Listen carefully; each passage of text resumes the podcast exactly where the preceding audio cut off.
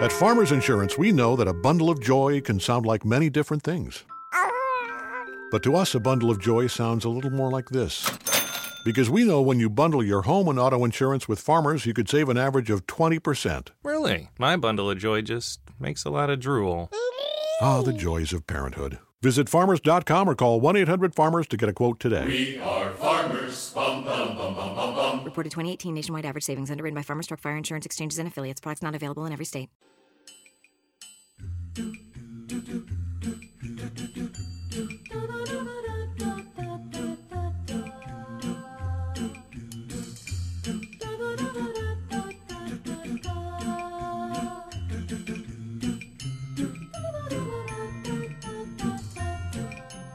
Hello, and welcome back to Glee on the Rocks. We're happy to have you here. I'm Mav, I'm Emily. And I'm Mandy. and this is episode 13, where we talk about Hello, episode 14 of Glee's first season. And it doesn't bother my OCD at all that we're on episode 13, but also episode 14. Um, that's just something we're going to have to deal with as a group. Anyway, Hello. Uh, It's actually- premiered on Episode Yes. 12. It's actually episode 12. that doesn't that makes it so much better Because we've had two double features. cool my counting is words are words and numbers are hard so you know that makes podcasting super easy all around and a great idea for me to do It probably case- doesn't help that our first episode was episode zero because it was an intro. it's a whole thing. We really fucked up.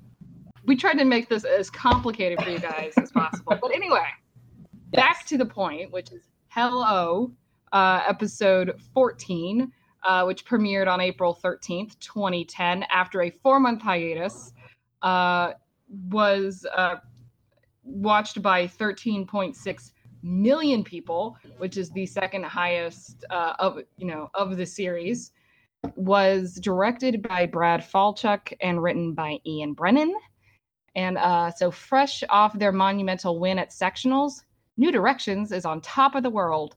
With an extra spring in their step, they get to work on new numbers for regionals. But when Rachel and Finn's budding romance hits a bump in the road after she becomes involved with a competitor, Jesse St. James, it threatens to derail the entire club. Mr. Schuester pays a visit to Shelby Corcoran, coach of vocal adrenaline, to confirm Jesse's motives because that's normal. Meanwhile, Will is newly single, but he is ready to but is he ready to take his relationship with Emma to the next level? And to top it all off, Sue Sylvester returns from her condo in Boca with a renewed focus on destroying Will and disband and disbanding the Glee Club. That's what you missed on Glee. Yay. Which fun fact, as noted earlier, uh here that this was the first episode we got the here's what you missed on Glee, which came to be very very just iconic? Still, I, that was yes, yes. Thank you. it's hard to use the word iconic Again, when we're- it comes to Glee, but I guess in context. I mean, I feel like there are a few things that you can say these are this is iconic of the show. Weird writing, characterization that makes no sense. Breadsticks. Blaine going backwards in age. That never happened. Uh, here's what you would be another one. Yep, yep. This uh this was an interesting episode. This was a yeah, I mean I feel like you can kind of tell that it was a bit of a reset after the previous episode which was absolutely written as a finale and then was turned into a mid-season finale. And now we're at the top of the second act of the season. And we're trying to throw out some new storylines with vocal adrenaline and jesse st james and um, will and emma. Well let's guess it's not a new storyline but it's you know will and emma minus terry. Uh, although you know we're back with finn and rachel and finn and rachel and off and on and finn and rachel and so there's there's the constant threads of things but I, it does feel like they're trying to get a new a, a breath of fresh air so to speak to keep to keep going to the end of the season. Which didn't really make sense to me. Like we didn't you didn't need to do like a whole reset. Like you could have just been like, cool, keep going. yeah Or I mean, yeah, so like part act one of the season was getting to sectionals, and that has a whole arc, and they win. And now act two is getting to regionals, and it's gonna have a very similar arc, if I remember, with ups and downs, and Sue getting in the way, and relationships getting in the way, and on and off again, and Schue making choices. And it, it does kind of, from what I remember, I guess we'll have to watch and remind ourselves what the hell is going on, but it's it's somewhat similar in that they had their goal is winning a competition again. Yeah. I just I felt like yeah, I mean you didn't have to I mean, yeah, you kind of reset, but at the same time I'm like you didn't really need to just like be like, cool, let's could have just been like, let's let's go from here. Cause yeah, we're we're pretty much gonna be doing the same thing. It, different things maybe coming in and out, but yeah, I mean relationship drama admit amongst trying to win a competition drama. Yeah. I mean, well, I just distilled Glee down to Yeah.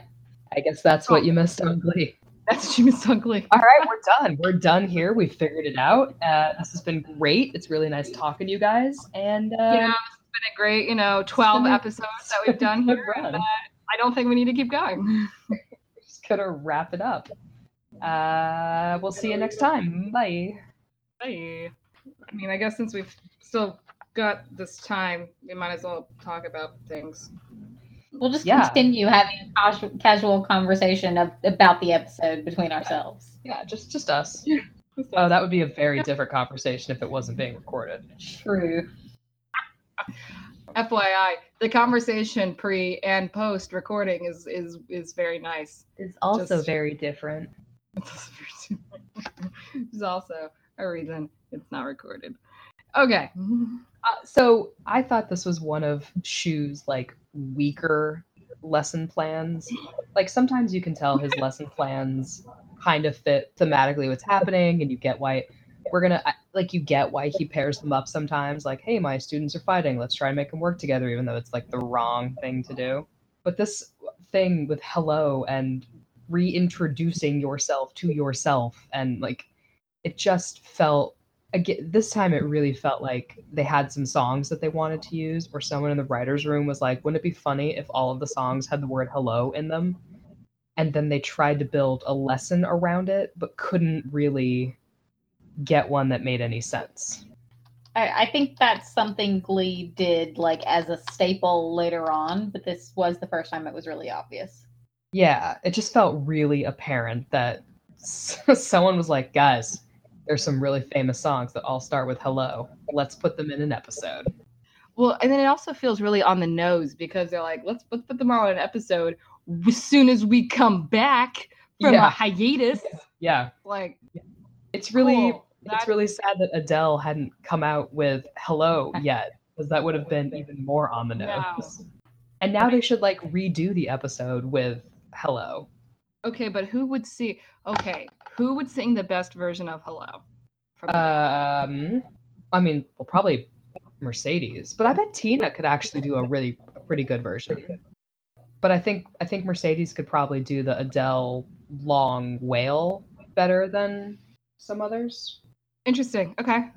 I was also he- thinking Naya. could Do, Oh, yeah. Do. Naya's a But I mean, I honestly think Mercedes has on. I mean, she has an amazing voice. I, yeah, I'm saying character and and actor name interchangeably. I know. Um, Mercedes, you know, she has a powerhouse of a voice, but Santana, I don't think she's that. She wasn't really given a chance, and so far, at least in season one, to really showcase her voice, and That's true. she's got an amazing one. She really does. Actually, a lot of the a lot of my favorite songs are Santana songs, just because they sound so good. She's got that. She's got that perfect voice for wearing a really slinky red satin dress, being in a piano bar late at night in New York. Yeah. Um, and you're sipping whiskey, and it's very smoky, and the lights are low, and she's just singing into a microphone. I haven't pictured this at all. I was. I feel like maybe you've thought about this a few times. That's okay. I'm not going to That's say okay. that. Like, I'm not going to say that it's also Blaine on the piano that's playing, and that they. I have absolutely seen that fan art though. Look, I am here One for hundred percent. A thousand percent. Um, yeah. I guess Do I get the award Yeah. for bringing Blaine in. It, it's uh, early. You did. Yeah, the earliest possible moment. Yes. Yeah. Continue. Oh no! I was going to say the um the big thing with this with this uh, episode is obviously the introduction of uh, Jesse St. James and uh, and Shelby Corcoran. Yep. Yep. So that that being a a big point, let's uh let's kind of jump on into that. Thoughts on Shelby Corcoran and or Jesse St. James? I And go. don't hate them. I, I I don't hate them. I think I think a rival Glee Club member is a great idea, and Jonathan Groff is super talented and super cute, and knows how to do a show choir face and a show choir song, and it. He looked. He's got that baby face, so he doesn't look totally out of place to be in high school, even though he is. Yeah. Um, you know, Question: Is Jonathan Groff in a Glee Club? I'm googling. I don't know. Ask Lin Manuel Miranda. I'm sure he'd know. Ask his boyfriend. Ask his friend Lin. Um, I sat behind uh, Groff at a show once, and I didn't realize it was him until someone else pointed him out. I was like, "Oh, hey." Uh, I I don't know. I like Jesse, and I like that he is lying, and I like that he's actually a bit of a villain, and I don't need him to be redeemed in a way. Like, what's wrong with just having? It's the Sue Sylvester factor. Like, what's wrong with just having some villains on this show? I definitely agree with that. And I think the problem with any character who stays around too long is that the show wants to redeem them. Yeah. hmm Uh, and it does eventually happen with Jesse, but for season one, he's a really good, just like asshole character. Yeah, he is. He plays her and it works. And, you know? I I will I uh, I I hear you. However, I hear you, Ant. but um I'm going to make the I don't I actually I don't know if it's an unpopular opinion. I don't know. But I always felt that um Jesse St. James made way more sense being with Rachel than Finn. Oh, And yeah, as characters I- go, yeah. like so even though yes he ended up being a villain and he, he didn't need to be he didn't need to be uh, redeemed part of me always did want him to be redeemed because i'm like no mm, No, I mean, what what should have happened was Rachel realized that like she was actually kind of a villain character all along too, and they just Uh-huh. bonded over that. Yeah. They just bonded over wanting to win and willing to do whatever it Yeah. takes to get there. rachel realizing that she would have egged somebody Yeah. if she had thought of it and frankly that's exactly what she did to sunshine It's very true. Yeah, like It she is, the Jesse. St. James of that story.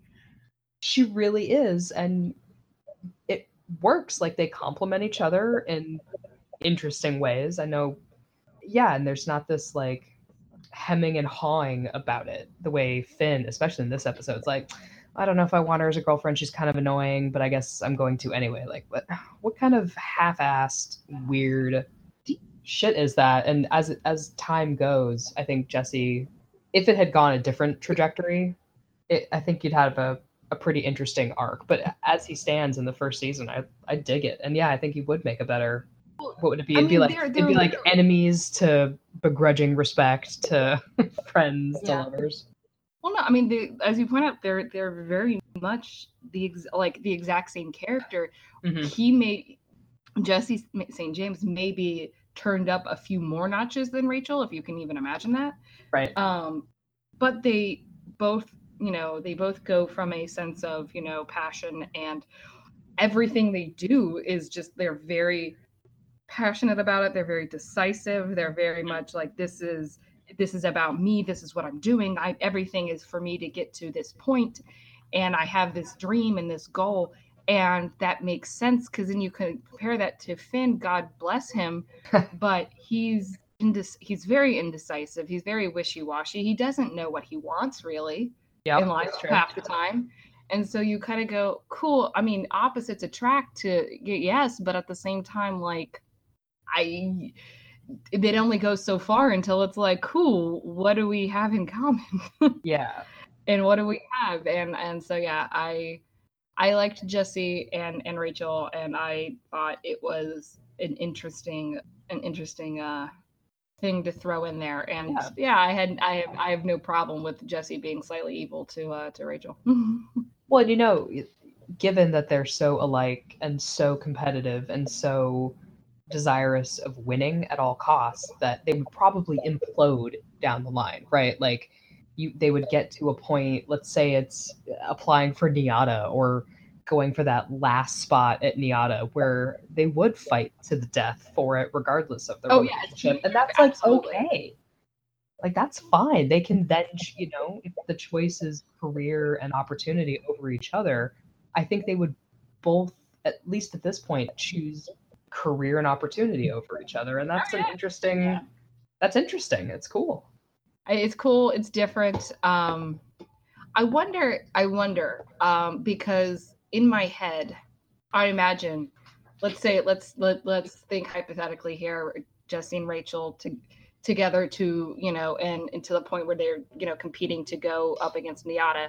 Mm-hmm. And in my head i go yes i can totally see rachel getting upset if jesse did something to get in and she didn't. But at the same time like i'm pissed because you cost me uh-huh. um, but at the same time it- begrudging respect for like because i would have because i did that too like i would have Yeah. done that too yeah, I would have fucked you like, over too. Right. But then I also wonder because it's men writing this show, if they just ultimately would see, no, Rachel as a woman would always see a relationship over anything else. I think Because- Yeah, I think they do that though, and you can see it in this episode yeah, where exactly. yeah, I think absolutely they write her as and it's this problem that I start, you know, we were talking about way in the first episode where I was like, I like this Rachel, and I did. But you get to these episodes and you have her saying the Glee Club is everything to me and winning is everything. But what she's doing is putting relationships over that. And she she does that absolutely with Jesse St. James as she they tell her Yeah. to her face if you keep this relationship going, which is all of like six hours old, uh, Mhm. you will be kicked out of this group because it's not fair to the rest of us. We think he's cheating. We think he's bad news. They're totally right. Yeah. And she's like, YOLO, I'm going to do it anyway. so she Yeah. says one So thing. she absolutely gets written as the girl who chooses relationships. And it's ridiculous. So yeah, I think I think yes, deep down, actual Rachel, who is all about my goals, my dreams, Broadway, Fanny Mhm. Brice above everything else, would be upset and would be pissed at getting fucked over by by Jesse St. James if he, as he tries to get ahead, but would also deep down understand and be like, okay, that's this is this is you, you do what you need to do to get it done and would have some mo- modicum of respect for that Yeah. even if she hated that Yeah. it fucked her over to do that. Mhm. But so Mhm. in that sense, I think that would have been be an interesting trajectory to see how that would go. But I don't think they would have written it that way. I think they would have written it like she would be upset and hurt, like we see here, and putting a relationship before it. When which I went. Meanwhile, I'm going. That's not. That's not what I saw from Rachel. That's not what you told me Rachel was and showed me at the beginning. So what is she then if she's not? Yeah. So Yeah. an interesting Agreed. an interesting side sidebar into into what what could have been with Jesse and Rachel's relationship through season one. But uh hey, we didn't get that. hey, So, that's not what uh, happens. but- hey, that's not what happens. in case spoiler, in case you were not aware of the rest of the season. Uh, so Shelby Corcoran, the other the other big name for this uh, for this episode, Dina. I'm cool with Shelby. You know, you got a woman leading uh, the charge again for another Glee Club, and uh, you Mhm. know she's also doing what she thinks it takes to win. Although I guess I I don't super like that her go-to is cheating. Like, why not just trust that your insanely talented and overpopulated Glee Club is going to be fine? But just getting it done Meanwhile, can we talk about what's in the water in uh, in Ohio? to produce that many uh, Glee Club members. Yeah, yeah, because there's there's I mean New Directions. Yep. There's vocal adrenaline, and then there's you know there's Dalton, and it's sort of like what the Well, fuck? Dalton- I'm like, is there nothing else to do in Ohio and like Yeah. except like breed musically talented children? It's all part of the the mutant factory that they've got going on. There really is something in the Yeah. water. Oh, God. Absolutely really is. Ohio's third rate power. Clearly just having like that's a, it's the third rate mutants of of the X-Men. It's like all of these mutants are just mu- you know musically theater inclined. It's like, well what fucking use is that? We'll stick them in Ohio. Yeah, they're getting that sweet Lake Erie water, maybe. I don't know. I don't know, man.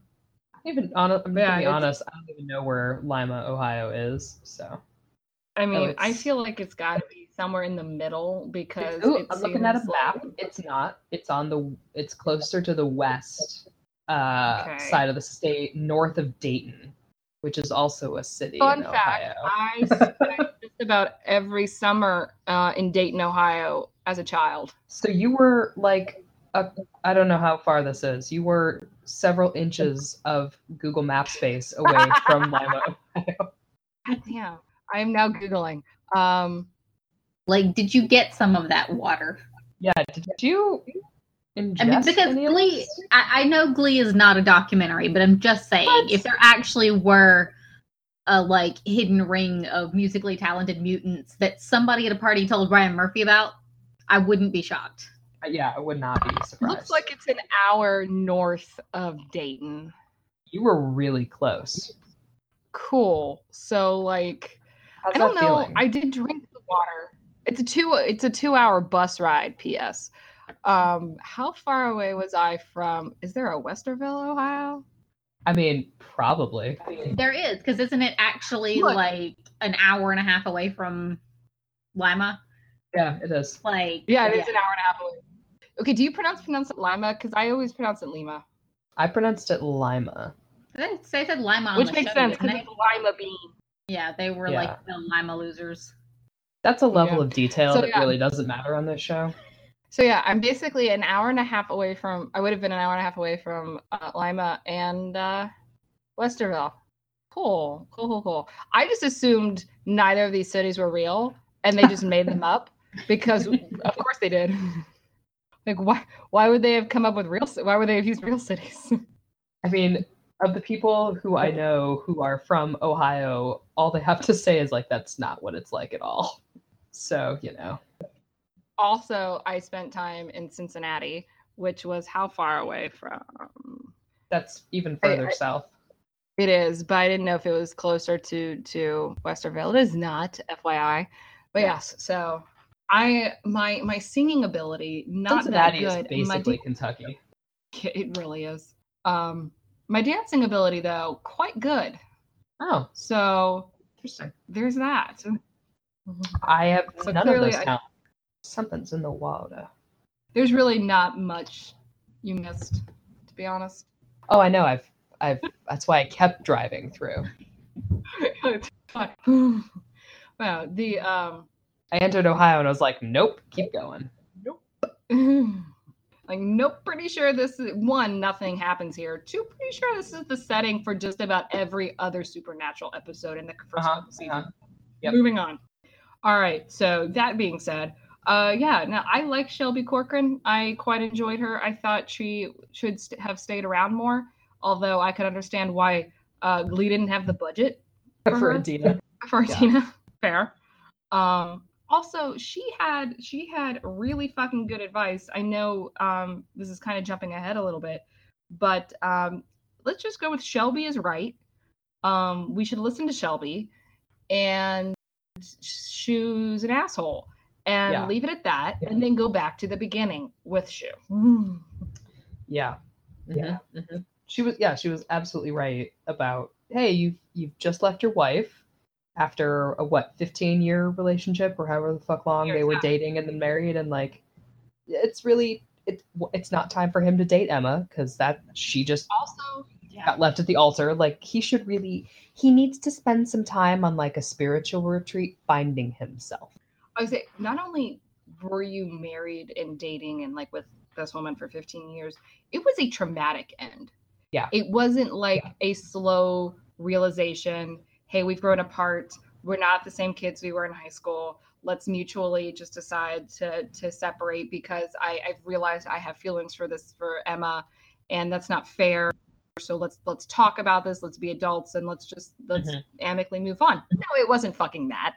No. It was Terry's losing her mind because you're a dick and ha- and having emotion emotionally uh you know uh the word I want here cheating on her with somebody that you are working with Yep. that who is also dating somebody else. So she's faking a pregnancy to be able to bring your relationship back. And then you realize it's all fake because she's trying to buy the child from that your student is carrying. That's pretty fucking traumatic. So no you should not be dating somebody right now was a especially show that was- that just got left in an altar. This was a show that was actually on TV.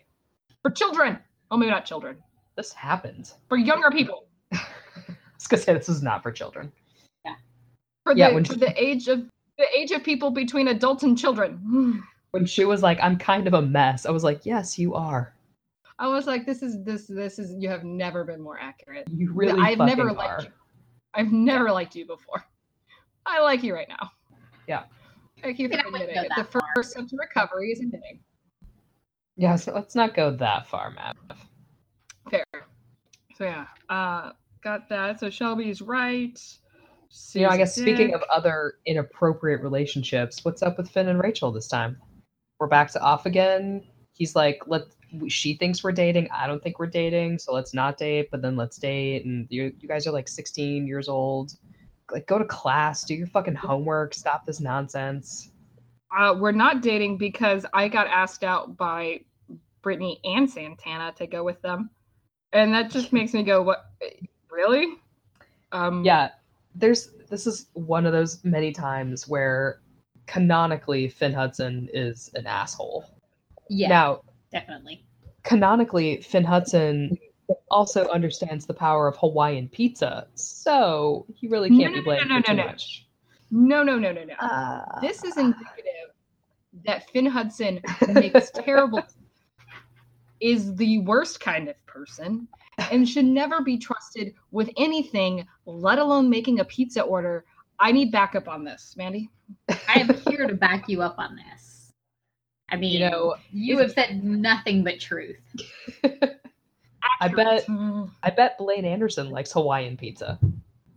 Blaine Anderson has good choices in things most of the time. He probably made a mistake once or twice, especially when drunk, and accidentally ordered pi- pineapple and, and ham on a pizza, and then realized his mistake and was like, "Oh no, this was terrible.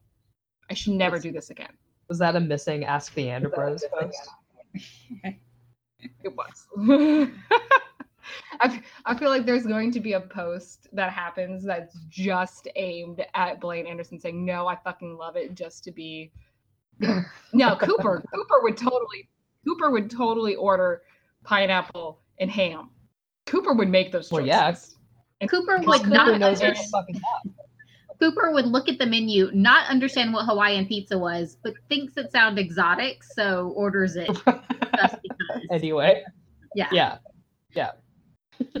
just, I just now want a scene of like Cooper and Blaine at a pizza place trying to decipher the menu. and, and so and, and Cooper ordering the Hawaiian pizza and Blaine going, This fake is a Italian. terrible Yes. This is a terrible idea. Why why why did you order this? I mean, I respect your opinions. You're both wrong. And next time we all get to eat together, I will eat the entire Hawaiian pizza. Y- y- As you can you will be fucking allowed to do that. Yes. Which is why this Also- works because I get all the Hawaiian pizza that I want. Also, I would just like to point out pretty sure Kevin McHale does not like Hawaiian uh, pizza. So I mean, according to his Instagram, he's probably not eating pizza right now. Looks like he's yeah, trying to his, his to work out. Instagram, his Instagram is demotivating me about a lot of things. I know. I actually had some pizza today, and then I was like, oh, I should probably go work out. How can I finish this cake when I'm watching him work out? is it, I assume that means he must have a job. Uh, No, he well, I think his he he is permanently at the gym right now. yeah, yeah. Hopefully that what? means I don't know Yeah. Breaking mean- news: Kevin McHale has a new job. You heard it here first. We break yeah, breaking news. We don't know what it is. We do. We're just not But we're telling you. You have to tune in next week. I was gonna say it's not like it's not like Kevin McHale has to like be at the gym to score like a boyfriend. That's true. He already has one. So clearly already- he's at the gym for other reasons. Working on his fitness. Mm-hmm. Sure. Uh, Anyway, it's hilarious. This long, this long sojourn into a terrible choice for pizza is just further reminder that Finn Hudson should not be trusted.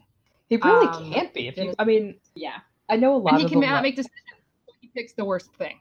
a lot of the love for Finn Hudson, I really, I really think comes from Cory, which is which is Mm-hmm. fine, but that does it, it does make you gloss over canonical Finn Hudson, who is often a dickbag.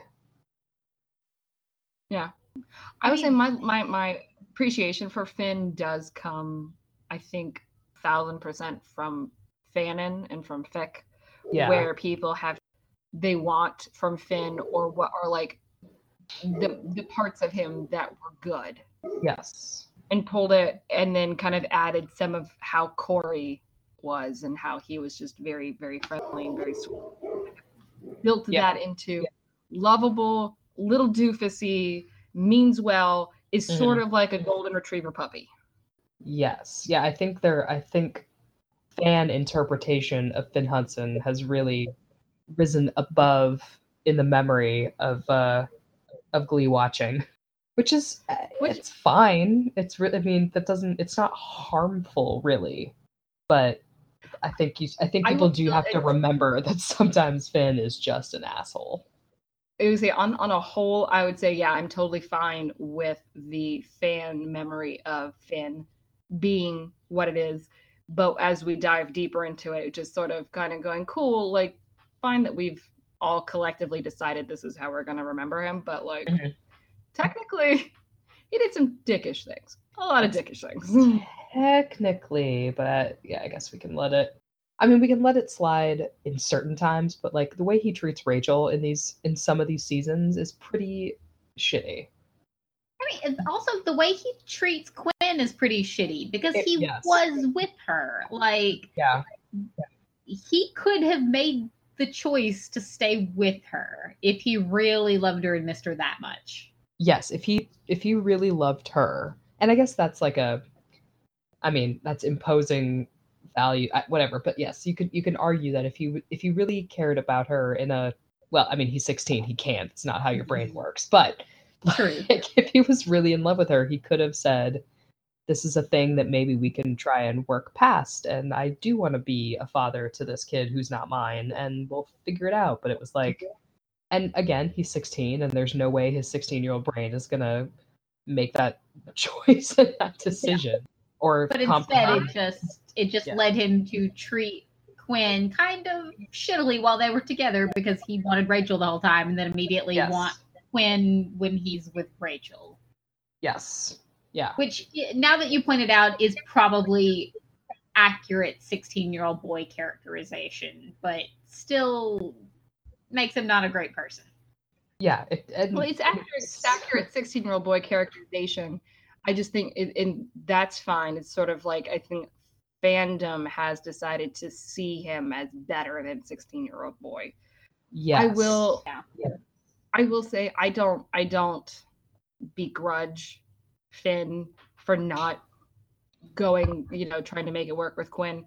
Like I, I said last last week, and I stand by it. Like the girl, the person I felt worst, terrible for wa- was Quinn, and I still do because you know trying to be pregnant as a like 15 16 year old girl can't be easy but at the same time like finn did get lied to i mean he was an idiot he should have realized what was going on but because you know uh it's not that's not how pregnancy happens but also Right. i i can see Right. how your girlfriend lying to you about this asking you to get a job to help support a child that she knows isn't yours but didn't tell you and lied to you the entire time does kind of make you go uh, no i don't i don't i don't want to now Yeah. I, Even if I- this. to have been honest, maybe I would have, but definitely not now. Yeah, and I Don't can like I can absolutely understand that. It's just the fact that as soon as he's with Rachel, all he's doing is romanticizing how much he misses Quinn. That I'm like, no, you you walked away from that. Yeah. Yeah. Yeah. And it's like fair and fair enough but you don't get to and i and i think this does make me think of of you know again sort of what we we were talking about with rachel. Is it a symptom of being being written by men that um how finn is written and how in in regards to how he treats rachel and how he treats quinn is just like that's how the men who are writing this show see like this, this you know see that kind of relationship aspect or how they see 16 year old boys acting or how they see that goes I think it's hard because it's, you know, we don't have the luxury of asking them.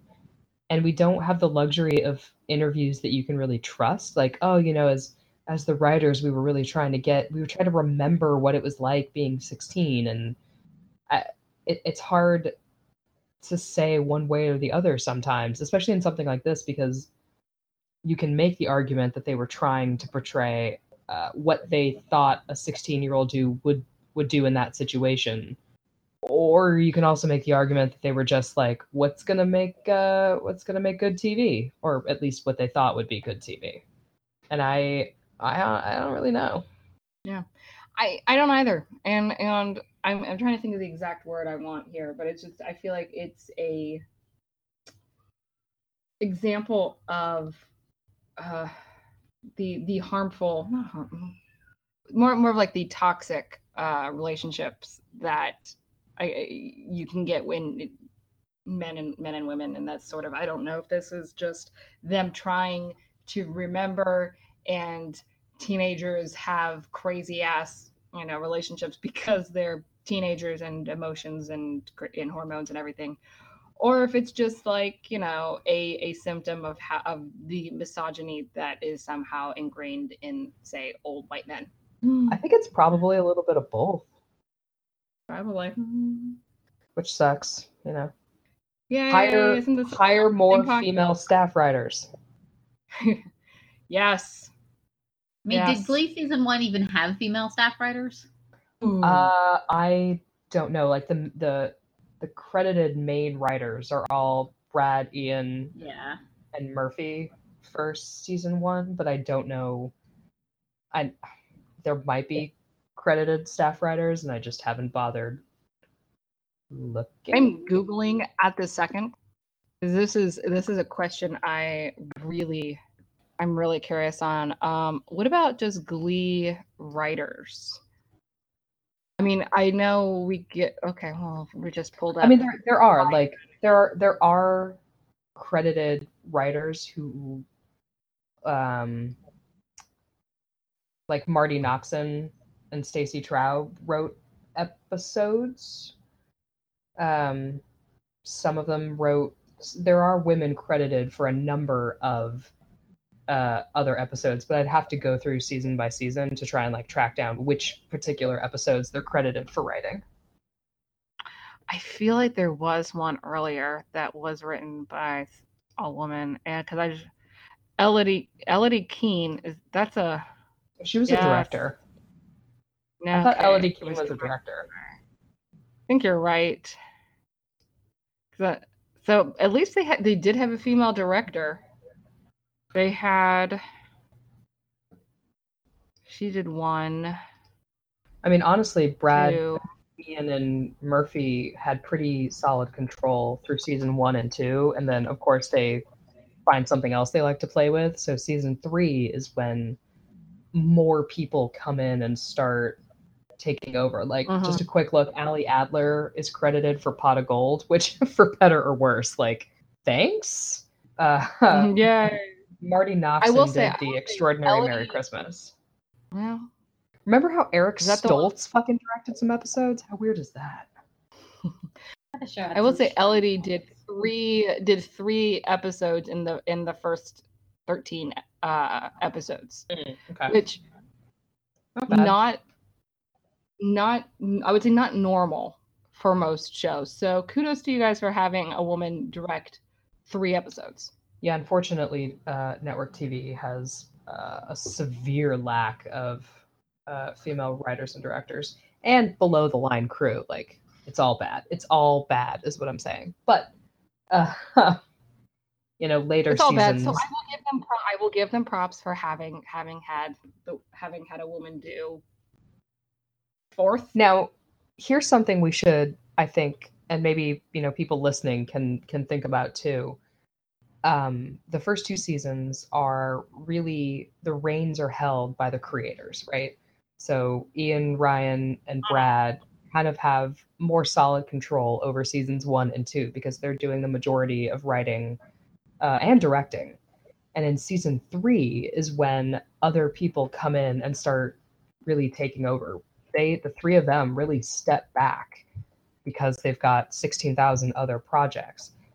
I think we should keep an eye out for continuity problems and like characterization problems as as more and more people try to put their mark on the show because that's what happens in uh, TV shows like this where it goes on for a long time and you bring in a number of directors and writers that each person tries to put their own little spin, their own little touch on it.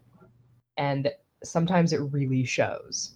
And I think some of the characterization problems that we really start to see later can probably be contributed to the num the sheer number of people who have their hands on it.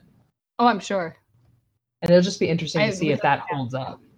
Yeah, I mean, I I do think we've seen enough inconsistent characterization so far for me to say, yeah, it, the inconsistency isn't just due to them bringing in other, you know, other writers or directors. Yeah, Of course. Um, but I do, I, I will, I will say it. It would be interesting as we keep going to go. Ah, yes, here is when I start seeing a major difference Mhm. on Rachel, or this this starts to make absolutely no sense because they went in this direction, or this thing that pops in my head is as actually due to season four, which was somebody else. Mhm. So that'll be really interesting as we keep going to to keep that in mind. Jumping jumping from from that and um, off of the Finn Anyway, that's six years from now. seriously. Um, one of the things that spe- speaking of speaking of women on Glee, um, let Sue Sue Sue. yeah, I know. I love Sue Sylvester. I think that's I I appreciate her. I know you guys also love her. I am very frustrated with her this episode. Yeah. Um, and I don't know if it's because you know I don't know. Am I am I looking back and remembering the parts I like? Am I am I too? Am I remembering fanon too much? Um, I don't know. Uh, but my remembrance of Sue and what I feel like we've seen so far is yeah, she's chaotic neutral. She Mhm. does some Mhm. things that are good and some things that are bad. And a lot of it's just chaos. Um she wants to fuck over the glee club no matter what. She's not above sending her Cheerios in to fuck things up, but interfering in teen relationships Yeah, it's a weird. lot more than it does Sue. And it made me just Mhm. go, what the fuck? Like that's that that's weird and strange and creepy. And then and then use the date rape drug and Yeah. making a whole rape joke. Um I, I I attribute that to hey, white male writers are trying Yeah. to make gallows humor, but guess what? You don't get to make gallows humor when you're not standing on that platform. And white men, old men aren't the ones that are uh, given date rape drugs. So I don't care that you had a woman do it to a man. You don't get to write that joke. Yeah, see, I think it very much points to a room full of male writers to think that that would be funny. Like, I think, I- I don't know how many women, and obviously there are women with internalized misogyny who would write that joke trying to be subversive and it's just not funny. Yeah. But I think it points to a room full of men like, wouldn't it, you guys, wouldn't it be funny if Sue dropped a roofie in uh in the principal's drink? Like, no, no, it's not actually, but thank you for trying. We turned it on. We turned it on its head, and we had a woman do it to a man. It, Yeah. yeah, exactly. aren't we hilarious and creative? Like, oh, you're just assholes. No, it's not. No, I mean it's again. I, I come back to um, black humor, gallows humor. That's a thing. That's a legit thing. Yeah. But when you're not the one that's standing on those gallows, you don't get to make that joke Mm-hmm. because then you're just punching down. And it doesn't matter if you're the one that if you're giving it to a female character. There are some things I find to be like that's not. You didn't hand. Maybe there's a way to have a date rape I, I don't think we need date I rape see. drug. Like, uh, yeah. I really gotta say I'm inclined to agree with you, but I, I'm willing to say, okay, maybe there's a way that you can use a roofie as as a joke, or use it in a way that it is a joke. But if so, this isn't it. Mm-hmm. Yeah, it's real hard And- for me to try and think of any situation in which I would think, oh, that that was a great roofie joke. yeah. I think the only way it could work is if it somehow was ended up the joke was on the person who did who did the roofie. I, I don't I don't I'm I don't know. I haven't really thought this through. Like I said, But I'm inclined to agree with you guys. Like, if it if it ends up with anyone having sex because they were drugged, I feel like that's immediately not funny. No, agreed. Or even Yeah. just making somebody that was that happened. Yeah. No, I totally agree with you on that. Um, I was I'm willing to have it like, hey, no, there is an example where date rape drug is used in a in a scene in a way that's is a joke. Maybe that exists. Maybe it does. I don't particularly think so, but I'm willing to say maybe it does. Um, either way, I'm just I am very disappointed in in Sue's characterization and her entire her entire everything this episode. Um, this is not the Sue Sylvester I signed up for. God damn it! Yeah, she's definitely a character that they never quite they never quite solidify in their own minds what she's meant for and who she is. Like she definitely Yeah. just starts out as a foil who's supposed to be kind of funny and irreverent and says mean things and and she's the foil. But you, that that's not mm-hmm. a character that lasts for 6 seasons. Like you can't just keep doing that. It becomes like Scooby Doo, you know, like oh, it's Sue again. But Oh, They- they- pull the mask off. It's the old man. oh it's sue like they just never they're never able to figure out her her as a person and they try they try And- with like her sister and it never coalesces into a human being And there's a big difference for me from Sue is abusive, verbally so, Mm-hmm. and a terrible person. And Right. there is using a date rape drug to tell somebody that literally not even just like that something happened, but also also Figgins, I'm pretty sure was married. So yes like there's a lot there. Oh, wow. And I'm like, that's that's Yeah. that's a whole different kind of maybe I'm misremembering, maybe Figgins isn't married. But like if he is, I feel like that's an even extra layer of like on his soul. And I don't like Figgins, but I also am like, that's not that's a whole other level, guys. So yeah, definitely down to male men in a men in a writing room that think this is funny. And it's not. and it's and it's not FYI to anybody that's writing, maybe don't use that as like a punchline in a in a story. dear future writers Especially- rape's not funny Yeah. FYI. Just, you know, we're we're here for, to help you. We're here to give you tips. Tips that you may not have come up with. now you can go to school for this kind of information but we're going to give it to you for free rape's not funny You're welcome. Glad we could help with that. saving you some money on grad school Yay. And if anyone needs Um, a PowerPoint presentation that is one slide that says that, we can provide that. yes we can we, can even give you a flow chart if that helps. we can. Is this joke about rape? Yes. No. It's not funny. no, it's not. It might be funny. We can put it up on the website. Just a one, a one frame. PowerPoint. we that that will be available for everybody later. available uh, on T-shirts and buttons. Please feel free to reference just for you.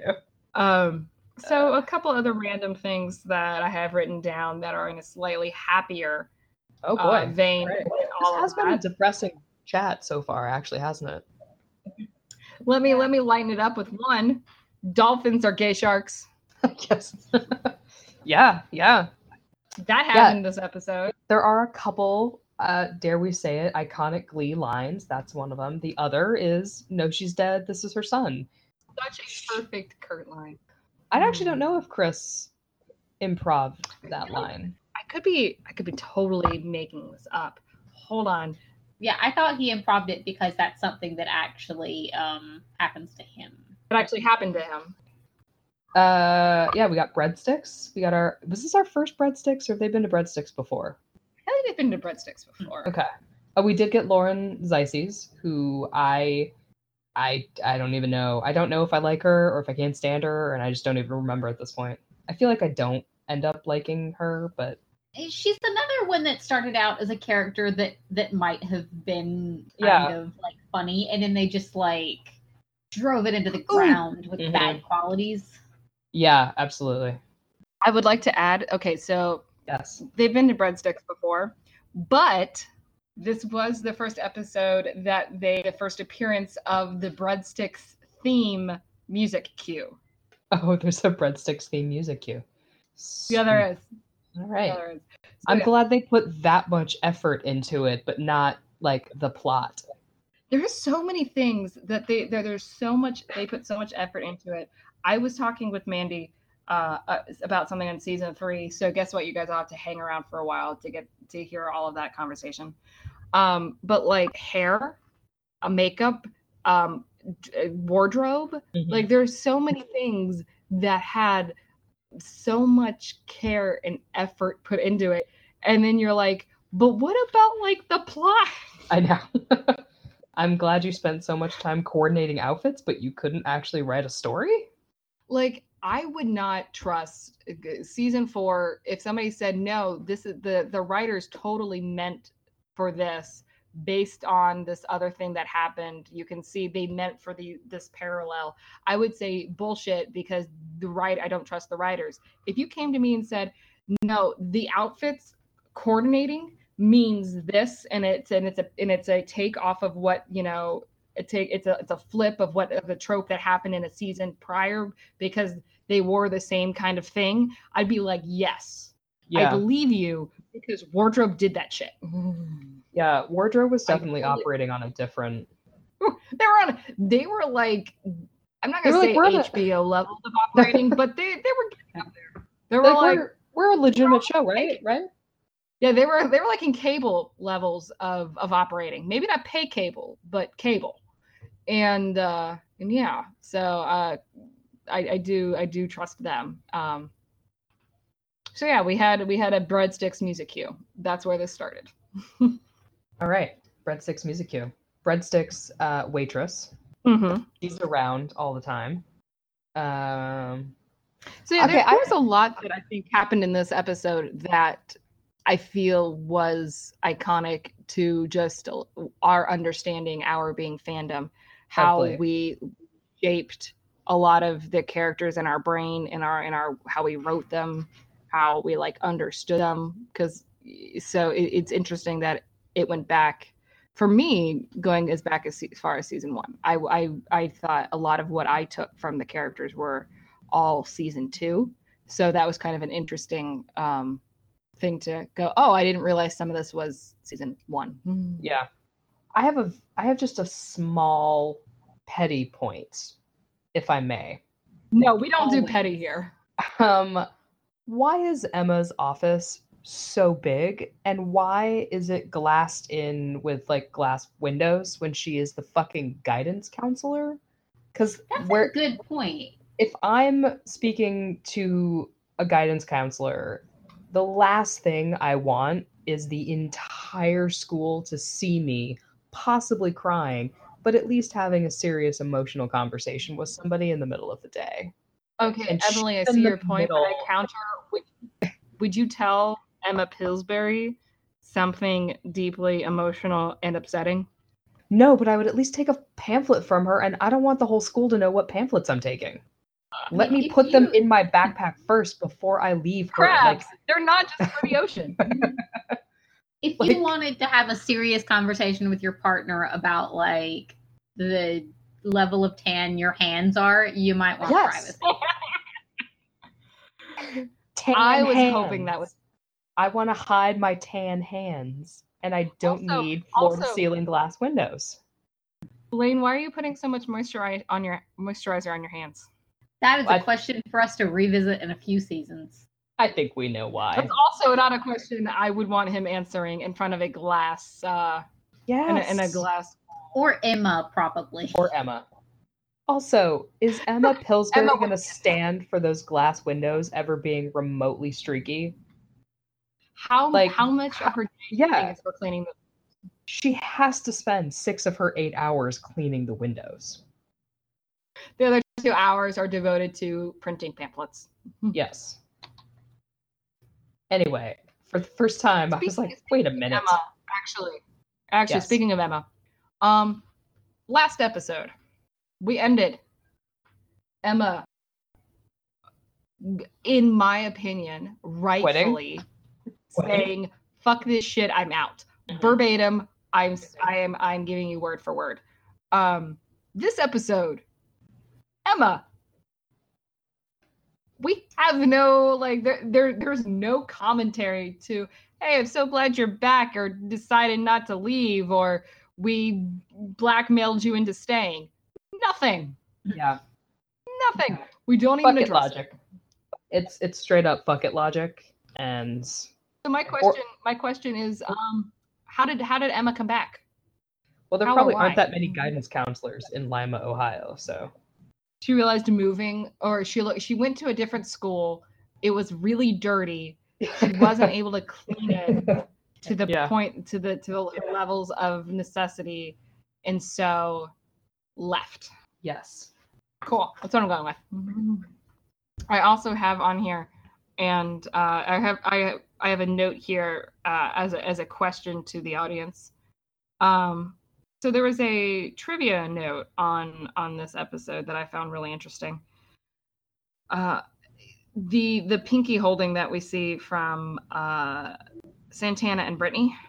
I guess we we see it. You know, we we definitely see it in this episode. Uh, the note says that's something that came from Naya and Heather, and Ryan liked it and wrote it in because again, Glee's not a documentary.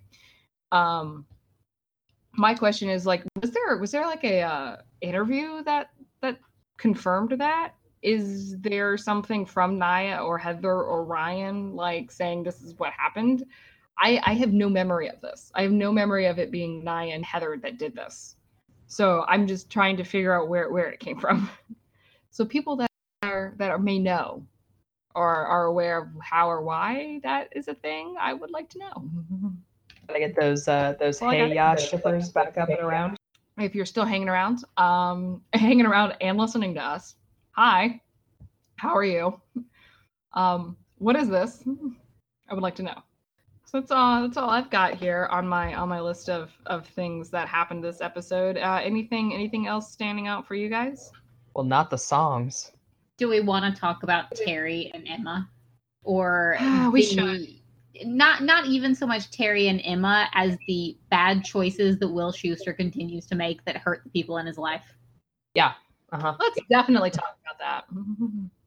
I, you know, like again, he just dumped his wife and he's got Emma all up in the home he shared with his wife, watching their movies, eating on their table, like weeks, a month after the breakup, and he doesn't. He's all surprised when Terri shows. Uh, yeah, and then he makes out with Shelby because that fucking makes sense too. Also, maybe it's my really cynical read of Schu- of Schuester, read accurate read of Schuester. Um, I saw Schue's making out with Shelby a result of Emma basically saying she wanted to go slow because of her her issues. That's what I saw it as a yeah, it, Oh. it definitely read like that. Yeah. oh i don't we're not going to make out or do other things i'm going to and maybe it wasn't a conscious choice on Schuester's part to go uh, therefore i'm going to go find somebody else to actually make out with but, i saw it as a a a cause and effect that that is literally how i saw it as which Yeah. again Schuester is the worst kind of person. Yeah. Yes. Because like that E- Emma's a, a strange character because she has her OCD, which is a not problematic, but like it's a it's a rough thing to have in a TV show because everyone's presentation of of the disorder is different and how do you distill it down to one character's behaviors and for Emma it kind of comes and goes depending on what like the visual gag of the scene is, right? Like sometimes she's in full gloves and an apron washing grapes and other times she's in someone else's house setting their table and cooking with her things right? Like it that doesn't bother her enough to stop it but she so yeah so it just kind of depends on what the scene needs but you know her mm-hmm. her reluctance to engage in any sort of physical relationship with someone is deeply rooted in a lot of psychological and emotional issues for her and it doesn't really come up again and is treated as a as a like a reason for Schue to have another emotional moment, right? Mhm. She tells him this deeply personal and probably very embarrassing thing that a lot of people would look down on, and his reaction is to make out with somebody else. Yeah. And you're like, I, I think I, cool. I think the inevitable response of we should deal with our own shit is the right response, yes. but it came out the wrong fucking way. yeah. Like, not, not you shouldn't even jumped into this relationship. You should have said, "Cool, I still really like you. We, but we need to deal with our ish first, and then let's try this." But like, yeah, that is that is just it's, it's just further proof to me that like either, I mean, one, Schuester's a terrible person, Mhm. but also just really feels and especially this episode how much a lot of what is written is written by men Yeah. because i'm like Yeah. you had a woman being very vulnerable about something that would be very um you know that a lot of people would have is- you know issues with or just see negatively and your reaction is to write the male character go make out with somebody else Mm-hmm. Yep. okay and you want me to think of him sympathetically yeah. cool Yeah. cool all right hmm. all right Fine. i'm gonna say if you if you think if you think that that's that that's okay then like imagine it was flipped around and you know schuester had an issue and told emma and emma went and made out with some other guy Yeah. if you feel like that if you feel like that'd make her a bitch then yeah you you have a problem with it Yeah. so Double standards. Those don't exist what are we No talking one- about No one ever treats women and men differently. no No. Emily, you're just a silly woman. You don't understand, Emily. I, don't- I, I know. I know. I just I just got to get back to my needlepoint and washing clothes by hand. And, yeah, if you could fix those fix those patches on the socks and maybe darn a few extra things, you know, what you, I don't, I don't even know what to darn. to be perfectly honest. honest, if I could darn a pair of socks, my life would probably be a lot better. But I never learned how. Like I That is- wish. this, this is where this is where our our uh, cohort our generation is to the point where we're like, look, if we could fucking make our own socks, we fucking would. Okay. like I wish I could knit, but my hands don't do the thing. Like I can't. I I don't tie. because our boomer parents decided not to learn and teach us. Thank you, boomers. I will blame you for everything, bringing it back around. Yeah. Fuck you, boomers. I just kidding. like to be blamed for everything, do you? Yeah. Like that. So like you know, no disrespect to needle pointers. My hands can't do that shit. I don't know how. I wish I could knit. I can't. And I'm not gonna learn because I don't have that kind of needlepoint, you're patience. Needlepoint's fucking intricate as shit. Like I can't, I can't see Yeah. that well. I already, I already have bad vision. I don't need myopia on yeah, top of I- this. I, already can't see far away. I don't need to. No, I just can't. I can't afford new glasses. I can't pull this shit. All right, bringing this back to Glee. Sorry, sorry. this is a side. This is a side rant into into generational issues that I feel most of you understand, but We have never done into- side rants. never. it's not a thing we do here. All right. So okay, cool. We we added we added an extra fuck schue, which I appreciate. I'm always here for this. Uh, anything anything else that that we may have we may have missed going over mean, with this episode? Did anyone like any of the songs? I like the originals. Not really. Yeah. Yeah, yeah. Hello I mean, Goodbye is one of my favorite songs done by the Beatles. yeah. I'm sorry. Who are the Beatles? I don't. I've never. There's there's one person that's allowed to do non that's allowed to do Beatles songs other than the Beatles, and his name is Chris Colfer, and he did not get a starring role in this song. I will He accept not. his Beatles record. I will accept his Beatles songs because he did good ones. Uh, I thought um, Rachel trying to sing a non-Broadway song was kind of hilarious. Yeah, she didn't True. pull it off, in my opinion. Not at all. Lea Michele is not a pop singer. Okay, can I? Lea Okay, I don't. is I don't want to get into like a, a total discussion with, and I know people really like Lea Michele, and I hope everyone is having a great time in DC right now at the show and fantastic. is that where they are right now? yeah, right. But like I there's a line in the show from this episode where um God, I wrote it down because I was like, yes, this is exactly my problem with Lea Michele. And it fuck me, where is it? Oh, um it I think it's Jesse St. James or Shelby or one of them saying that uh, Rachel lacked Barbra's emotional depth in Don't Rain on My Parade. And I was like, yes, that is my problem with Lea Michele singing is that it lacks emotional depth. She has a lot of technical skill, but there's always something missing for me and sometimes it makes it hard to to not focus on the song but to like really feel what her character is supposed to be feeling because I just don't hear it. And then like Mercedes you can kind of feel it.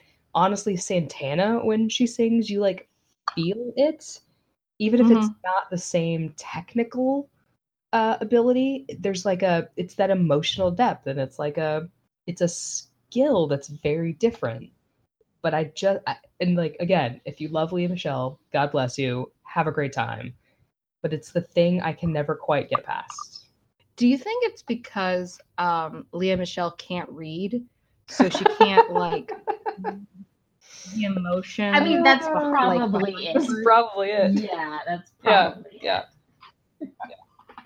oh, she's boy. just having going off of what people are telling her to read. just having to ex- she just has to listen to the song and doesn't actually really get into it that's probably it yeah you got me I, I I will say yeah. I think I, I it's not something I realized with a lot because I, I without a doubt she has a flawless voice. Her voice is fucking amazing, and um, I I am not a technical. I'm not a singer. I was gonna say I'm not a technical singer.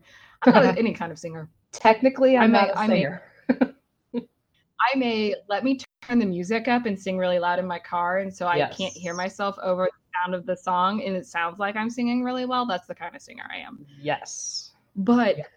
so that being said, she's phenomenal. She does so much better with Broadway than she does with pop songs, and I and I think that's just how her voice is and how she was trained. yeah But I Yeah. have had issues with with some of her her songs. Just like I'm just like okay, th- that's technically done well. Like that's Mhm. very she can sing that song. It sounds great, but like I just I just don't. It doesn't do anything for me it and I never really made that me. connection. It's interesting that you say that because yeah, um, Naya, I'd say I've definitely um, Amber. Uh, A lot. There's a I I would say Chris, Darren. I even even goodness gracious, what's Marley's girl name?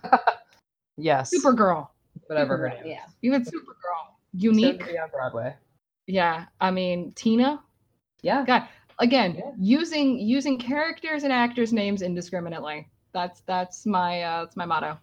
But um, yeah, there there definitely is something to adding that emotion where you don't just hear it.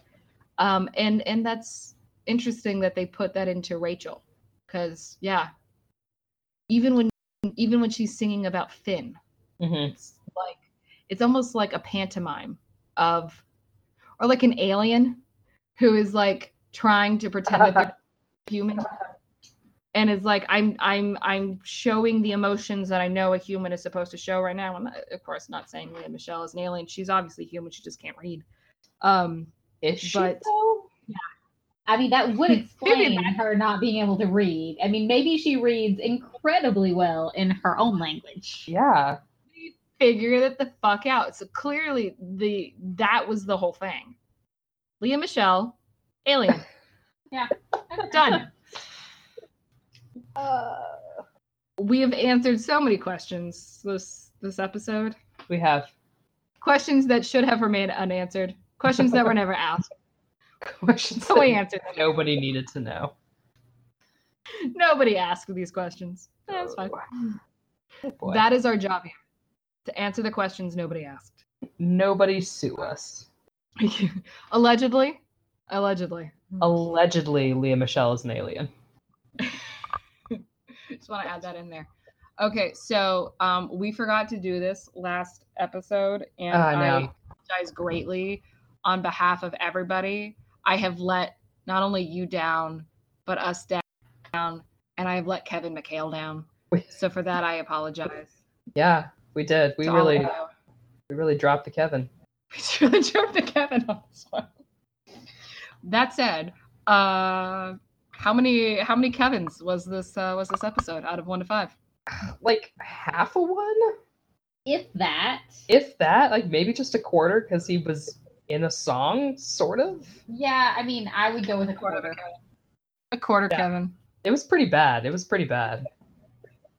was a pretty. Despite this being having, despite this episode having everybody in the cast in it, which side note won't happen again until Purple Piano Project. Which, what the fuck, really? Seriously? But that Yeah. being said, um, yeah, no, very very minimal Kevin. I will back you guys up. Quarter Kevin. Quarter Kevin. This was this episode was a quarter Kevin. Mm-hmm. All right. So we talked about Jesse and Shelby and how Jesse and Rachel maybe should have been a thing, and but we'll never know. That didn't happen. Do you, do Um, you perhaps want to say that they could have had it all if they were rolling in the deep? I wasn't gonna go there, but I guess we did. They could have. They could have had it all. I go for the low hanging fruit. I mean, somebody's got to pick it. That's all I've got. Um, the uh, the blatantly unfortunate misogyny that existed in this episode. Mhm. Um, blatant at least to us, maybe not to the writers, because you know Men. patriarchy men. Uh the the bit of fandom that existed that we get at the beginning of this with some of some actual great lines some great improv lines some great improv characterization um sue not being great uh and uh finn being the absolute worst because fucker likes hawaiian pizza. But apparently so does cooper blake doesn't If it's good enough help. for the Cooper, it's good enough for me. we'll allow it. Um, anything else? Uh, no. We can talk about Lauren Zizes later. I, we don't have to talk about her now. Yeah, get I to feel her. like She does pop up, there'll be plenty of chances to talk about her. Yeah, we'll get we'll get to her later. especially. I can't wait to get to talking about her versus fanon her. I feel like that could be like an entire episode. Factor fan and it's coming. Yeah, that that is an episode that will exist. Yep. All right. With uh with that, I guess all we've got left to say is uh well that's what you missed on Glee.